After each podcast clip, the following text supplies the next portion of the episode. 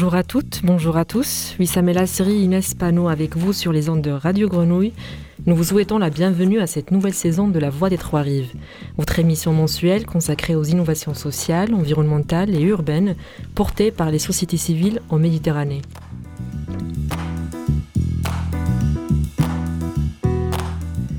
Un moment consacré à l'échange et au partage d'idées, un moment pour écouter ce que les citoyens, les scientifiques et les associations ont à nous apprendre sur leur territoire, et un moment enfin pour partager avec vous des initiatives et des projets portés à l'échelle locale pour trouver des solutions et construire ensemble l'avenir de la Méditerranée. Bonjour Inès. Bonjour Wissam.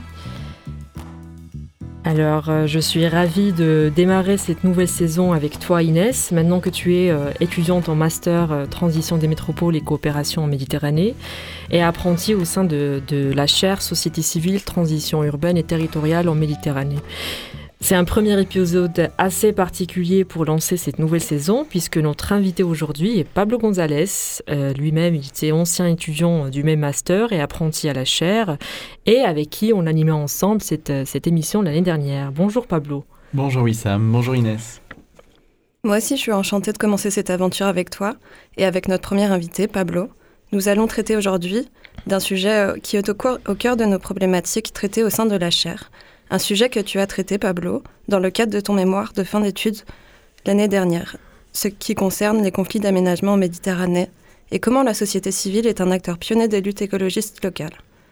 Mais avant de discuter autour de ton travail, Pablo, j'aimerais attirer votre attention sur un sujet d'actualité. Vous en avez forcément entendu parler.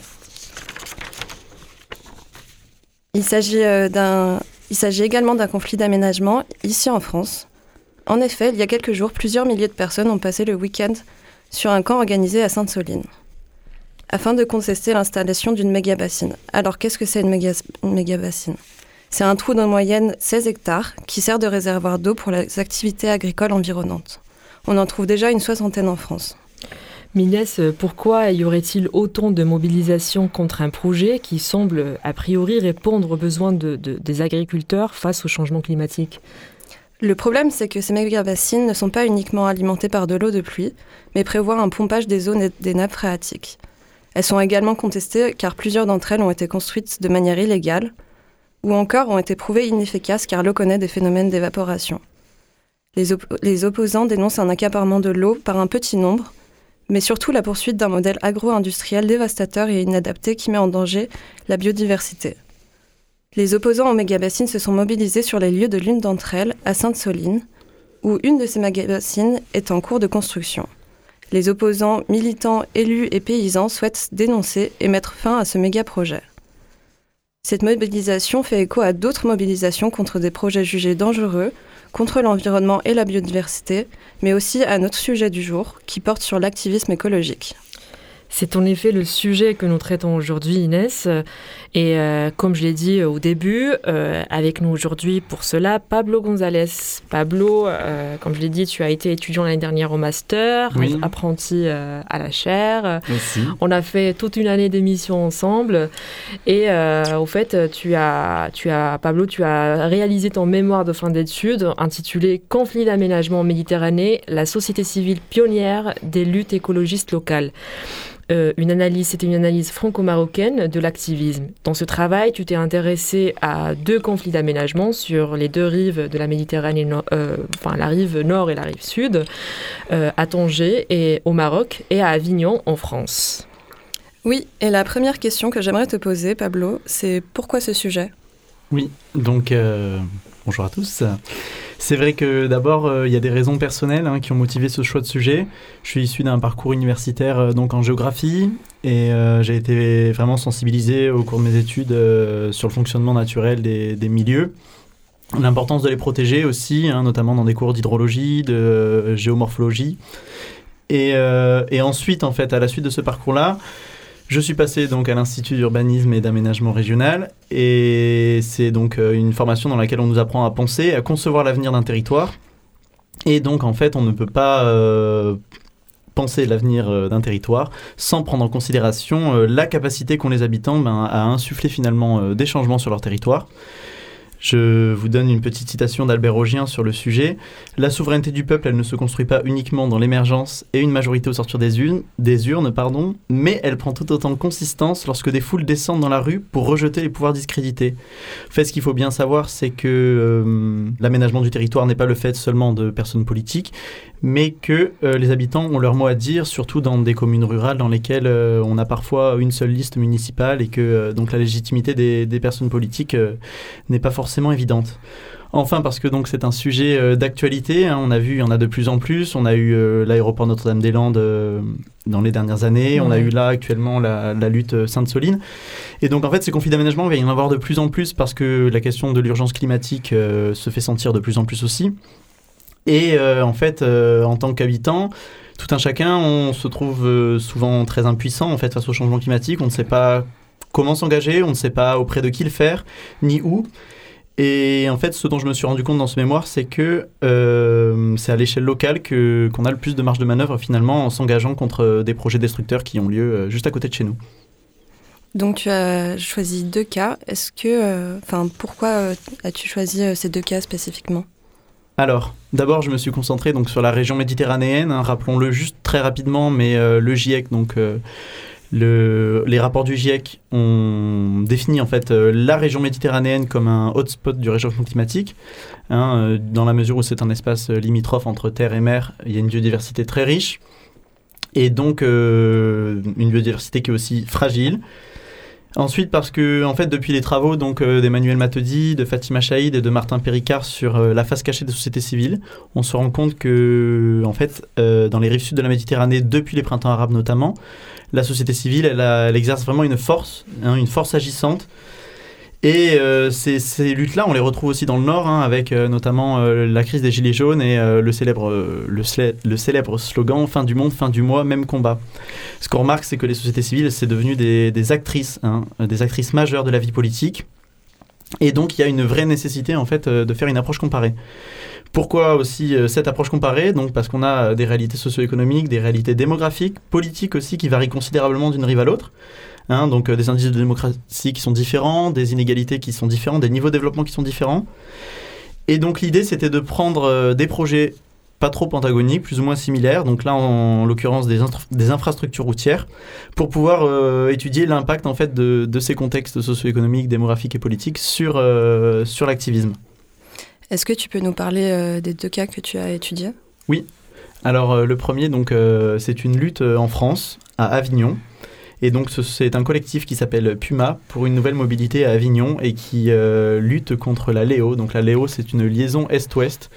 C'est un contournement autoroutier qui passe par le sud de la ville et l'idée c'est de désengorger donc le centre-ville et notamment la rocade d'Avignon. Sauf que ce projet prend place sur des zones Natura 2000 qui sont protégées et donc, euh, il y a une mobilisation en fait, de la société civile euh, à Avignon contre ce projet. Le deuxième, euh, c'est à Tanger, et donc en fait, c'est sur les jardins de la Mendoubia, donc un parc avec, qui abrite des arbres centenaires dans le centre-ville de Tanger, juste à côté de la Médina, et qui était concerné en 2018 par un projet de parking souterrain. Et donc euh, l'idée à partir de ces deux projets-là, c'est de les comparer, de savoir quels sont les facteurs attenant au projet qui vont susciter systématiquement des luttes, et aussi de comprendre ben, voilà, quels ont été les modes d'action et est-ce qu'il y a eu des divergences et des convergences entre, entre ces deux luttes-là. Quoi.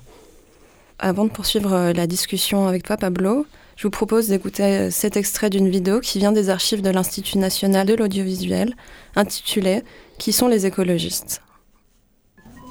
Ce ne sont pas des scouts ni des moniteurs de colonies de vacances. Ils ont décidé d'aller à pied, par étapes de 25 km, de nos sacs jusqu'au Larzac, qu'ils arriveront demain. Ils étaient à Malville, on les appelle, à tort ou à raison, les écologistes. Qui sont-ils C'est presque impossible à dire. Le mieux, ça a été de leur demander. La méfiance est grande vis-à-vis -vis des médias, mais quelques-uns ont bien voulu parler. Oh, un écologiste, c'est vraiment compliqué parce qu'il y a vachement de motivations qui peuvent, qui peuvent amener quelqu'un à être écologiste. Soit des, soit des histoires carrément alimentaires, c'est un peu là-dessus qu'on a démarré, avec des bouquins qui sont sortis, type La cuisine du diable et tout, euh, qui datent vraiment des années 50, de types qui passaient vraiment pour des dingues à cette époque. Puis après, c'est beaucoup plus large parce que c'est un choix de société, un choix de société industrielle, un choix de ce que veut une certaine jeunesse et qui peut s'étendre à toute la jeunesse. Est-ce que vous êtes un écologiste? Ben, je sais pas comment on entend par écologiste. Disons que je viens d'une région, comme j'ai dit tout à l'heure, là, où le problème de l'écologie est très important et on a beaucoup de problèmes également avec la pollution et tout ça. Vous venez d'où? De Finistère Nord. Et on sait très bien ce qui se passe chez nous au niveau du pétrole, au niveau des centrales nucléaires. Bon, on n'a peut-être pas les, problèmes de barrage, mais on a également les mêmes problèmes de pollution.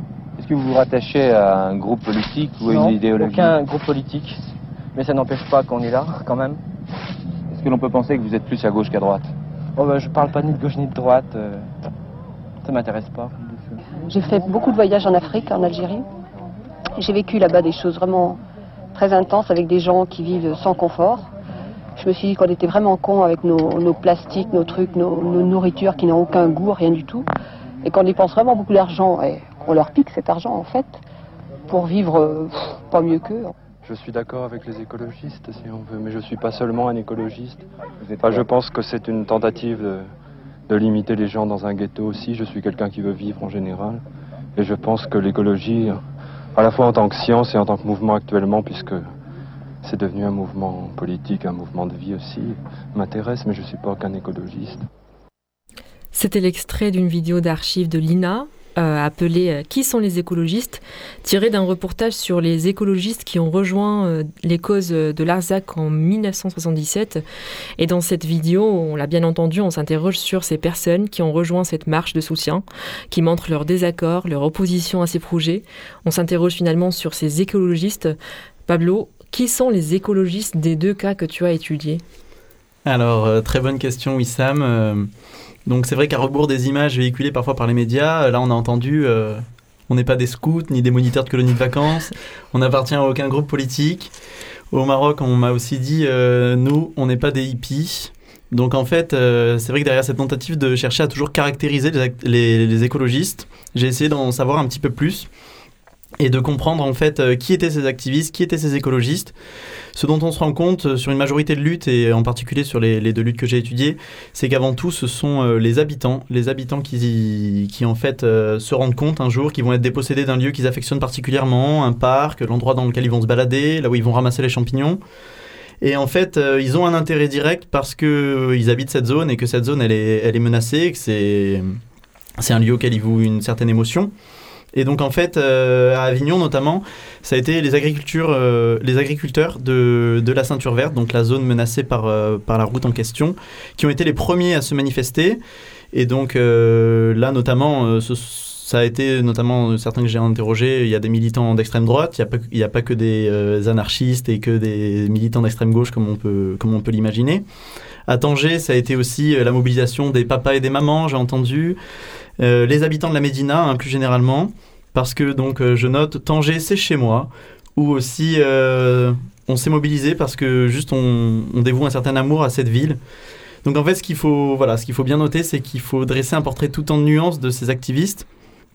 Évidemment il y a ensuite euh, lorsque les habitants se structurent, lorsque les habitants créent des collectifs, des associations et qui font appel à des écologistes, ensuite il y a des personnes évidemment avec des vies moins conventionnelles, qui vivent de lutte, qui sont appelés et là qui, qui contribuent à la radicalisation des luttes. Mais en l'occurrence, la plupart du temps, les luttes, elles prennent, euh, elles prennent place euh, dans les lieux du quotidien et par des gens du quotidien.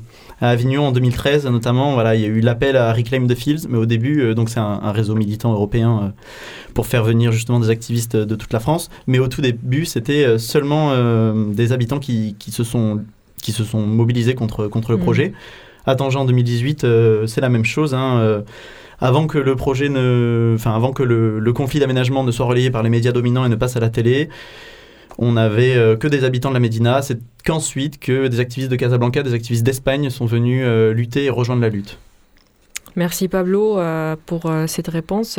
Nous allons faire une petite pause à l'instant et écouter un morceau que vous connaissez sans doute et revenir poursuivre la discussion avec toi Pablo.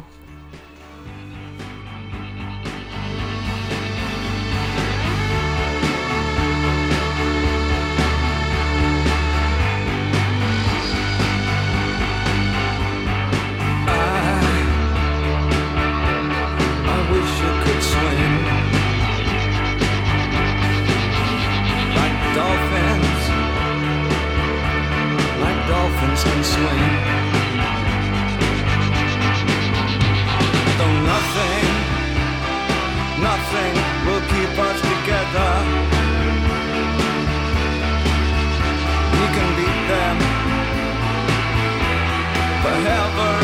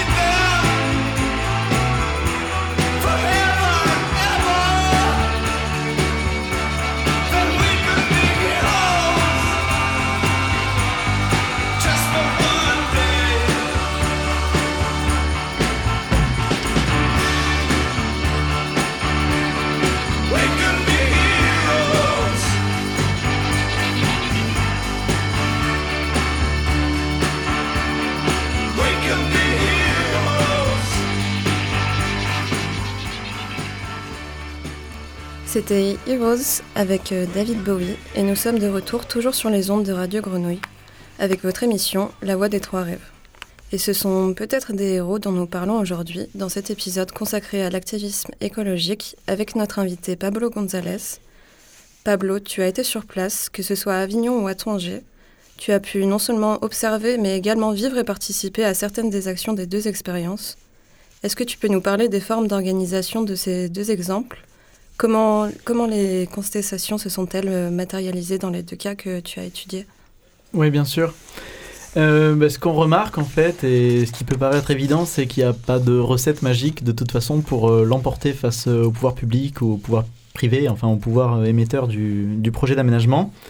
Et donc il y a vraiment plusieurs formes de mobilisation et une multitude, de- une multitude d'axes tentés pour militer. C'est-à-dire que ça passe à la fois donc euh, par la médiatisation. On a euh, des collectifs qui cherchent à apparaître euh, dans les médias, à faire parler d'eux, pour allier, enfin pour, que du, monde rejoigne la cause. Ça passe par l'occupation des lieux aussi. donc on a la version, on va dire, paroxystique qui est la, la ZAD, mais au-delà de ça, c'est voilà, le fait d'occuper les lieux, ça permet de se tenir au fait des évolutions en fait du projet d'aménagement. Il y a la sensibilisation aussi, hein, donc euh, le collectif d'Avignon organise par exemple euh, des, séances de cinéma euh, sur le vélo, des conférences aussi où ils font intervenir des spécialistes. donc voilà, la sensibilisation, ça, joue un rôle clé. Les habitants de, de, Tanger sont allés aussi dans, la Médina pour parler aux gens de, ce qui se passe en fait et les tenir au courant. Ce qui fonctionne aussi bien, même si encore une fois ce n'est pas la panacée, c'est l'attaque en justice. hein. donc on a des collectifs qui ont déposé des recours à plusieurs reprises.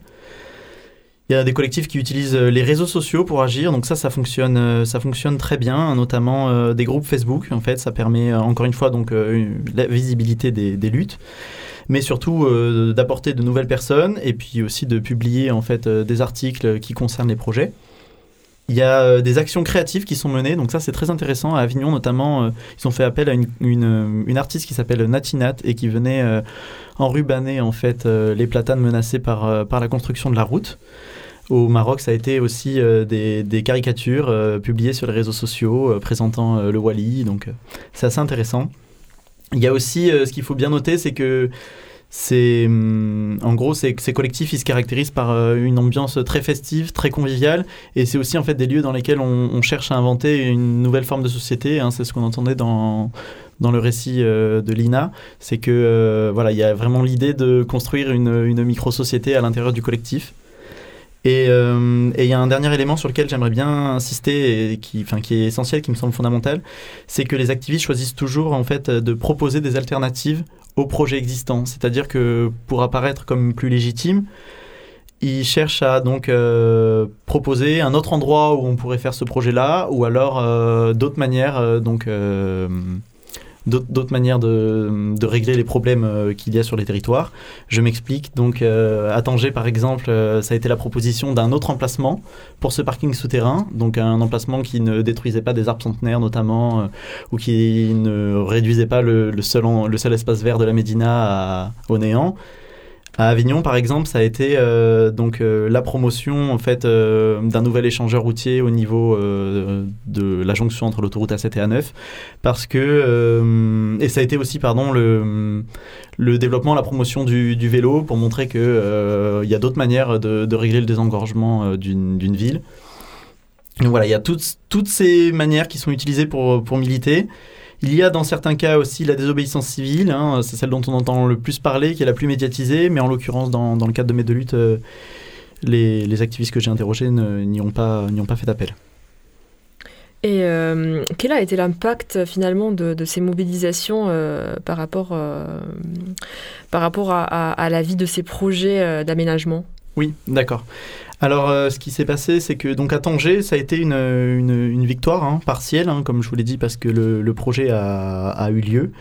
Mais en l'occurrence, euh, voilà, les lieux ont été préservés, donc ça c'est assez intéressant quand même, parce que on se dit que les habitants ont quand même euh, une réelle force, une réelle capacité à changer l'aménagement du territoire. À Avignon, euh, ce qui s'est passé, c'est que cet été, là, euh, peut-être prise de conscience euh, due aux effets dévastateurs du changement climatique, je ne sais pas, mais un arrêté en fait a paru en été, de, un arrêté de l'État a été paru en été, et il a retiré en fait la Léo, donc la liaison est-ouest, dans les conditions proposées. Ce qui veut dire que ça oblige en fait les pouvoirs publics à revoir le projet parce que donc on a eu l'autorité environnementale aussi bien que le Conseil national pour la protection de la nature qui se sont opposés à la Léo. Donc en fait, ce, ce n'est pas une victoire, mais en attendant, ça laisse plus de temps aux activistes pour trouver de nouvelles manières de lutter et pour sensibiliser, rallier plus de monde à la cause. Hein, à Avignon, ça a été aussi euh, un collectif Wokon qui a été créé, donc euh, qui font des vidéos euh, sur Internet pour dé- dénoncer notamment ces projets d'aménagement. Et donc voilà, on se rend compte que ces mobilisations, elles ont un vrai impact sur la, sur la fabrique de la ville et des territoires. Elles permettent parfois l'abandon total des projets. En l'occurrence, on a un maintien des territoires tels quels, on a un maintien des terres agricoles. Et surtout, parfois, ben, c'est l'idée de, soutenir et d'aller euh, sensibiliser des élus à des alternatives qui peuvent être envisagées, parce que tout simplement, euh, voilà, ils n'y ont pas pensé, et c'est parfois intéressant parce que euh, les idées émises par les activistes font leur bout de chemin, et on a notamment dans le cas d'Avignon des élus qui ont changé d'avis avec le temps. Et en prenant une approche comparée sur des cas relativement éloignés, est-ce que, tu en as pu, est-ce que tu as pu en tirer euh, des ressemblances et des divergences? Alors oui, c'est vrai que c'est la question la plus intéressante, parce que c'était la, la base un petit peu de ce, de ce travail. Oui. Donc euh, les convergences, en fait, ce que j'ai noté, c'est qu'il y a plus de convergences que de divergences hein, par rapport à ce qu'on peut imaginer. Et les convergences évidentes, c'est donc euh, les stratégies des acteurs, euh, les acteurs émetteurs de projets, qui sont à peu près les mêmes. Dans les deux cas, on a eu euh, des processus de concertation qui ont été bafoués, on a des activistes qui ont dénoncé un déni de démocratie, et on a eu euh, donc euh, en France du greenwashing, donc notamment des dépliants qui vantent le projet de la Léo comme un, projet exemplaire en matière d'environnement, ou alors l'opacité au Maroc du projet, dans la mesure où en fait, quand les travaux ont commencé, personne n'était au courant de ce qui allait réel- réellement se faire. Et donc euh, ça, ça, ça, c'est quelque chose d'intéressant qu'on retrouve dans les deux luttes. Les stratégies d'action aussi qui sont similaires hein, dans, le cadre des deux luttes. Une médiatisation importante, l'usage des réseaux sociaux, les alliances politiques, euh, l'utilisation de la créativité. Enfin, il y a quand même beaucoup, beaucoup de, de convergences, plus que, que de divergences. En- cependant, on va quand même euh, appuyer sur certaines divergences qui ont été observées. C'est déjà la première, c'est l'idée selon laquelle un, un aménagement il est toujours mieux perçu en fait euh, au Maroc et dans les rives sud, dans la mesure où ils sont en fait considérés comme des vecteurs de développement, des vecteurs d'emploi dans des régions qui ont été longtemps marginalisées. hein. Donc euh, ça a été le cas par exemple du du projet euh, Tanger Med, qui est un immense port, un immense complexe industriel et portuaire euh, qui apporte en fait euh, un nombre d'emplois considérable et donc euh, qui ne suscite pas de mobilisation. Il y a eu aussi euh, le facteur religieux qui a, qui a été un vecteur de mobilisation supplémentaire au Maroc et même parfois un vecteur de mobilisation, enfin l'unique vecteur de mobilisation hein, parce qu'il y avait une présence de tombes sur euh, le parc menacé et donc on a des personnes qui se sont mobilisées juste pour ça et non pas pour euh, des raisons écologistes. Enfin, il y a la question de la désobéissance civile mais qui est à nuancer quand même. hein. On pourrait croire que la désobéissance civile est moins importante au Maroc. Ce qui est vrai, c'est qu'il y a une volonté réelle de faire la lutte dans les règles, mais cela ne signifie pas pour autant que la mobilisation a été moins importante, ni qu'en France, euh, les activistes ont utilisé la désobéissance civile, parce qu'en l'occurrence, ça n'a pas été le cas euh, pour la lutte avignonnaise. Oui, merci Pablo. Et, il faudrait, euh, comme tu l'as bien dit, euh, il faudrait préciser que ce sont des, euh, cas particuliers que tu as, que tu as étudiés. et après, ça dépend vraiment de, chaque expérience, de chaque lutte, de chaque terrain. Et pour finir, et peut-être en une minute rapidement, parce qu'il nous reste pas beaucoup de temps, et qu'est-ce qui t'a marqué le plus en étant sur le terrain, en participant d'une manière ou d'une autre à ces deux expériences-là? Oui, alors très rapidement, la première chose qui m'a vraiment marqué, c'est la diversité des enjeux en fait qui sont euh, recouverts hum, par le conflit d'aménagement. On pense qu'on va étudier des luttes écologistes, mais en fait derrière ça, ce sont des luttes sociales, ce sont des luttes historiques, ce sont des luttes euh, religieuses. Et ça, c'est très intéressant parce qu'on voit l'interdépendance en fait euh, des choses, tout simplement. Et la deuxième chose, on l'a déjà abordé, mais c'est la diversité sociologique des activistes. hein. Euh, J'ai aussi bien rencontré des professeurs d'SVT, des techniciens, des agriculteurs, des avocats. Il y a vraiment les luttes, elles, rend- enfin, elles ne sont pas homogènes et ça, c'est ça, c'est une réelle force, euh, je pense, pour l'avenir des luttes. Merci Pablo et euh, merci beaucoup pour, pour euh, d'avoir accepté notre invitation finalement. euh, tu, tu fais partie de la maison quand même. Oui.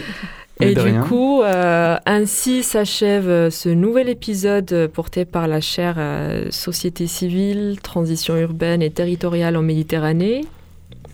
L'équipe de la Voix des Trois-Rives vous remercie euh, et te remercie Pablo González d'avoir bien voulu répondre à nos questions. Un grand merci aussi à Papy et au personnel de Radio Grenouille pour le temps accordé à l'émission.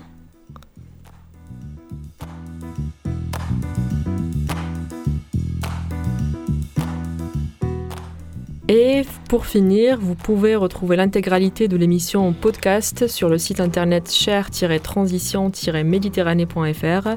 On vous quitte sur ces mots et on vous dit au mois prochain pour une nouvelle émission sur une autre question de la transition en Méditerranée. Merci et à très bientôt.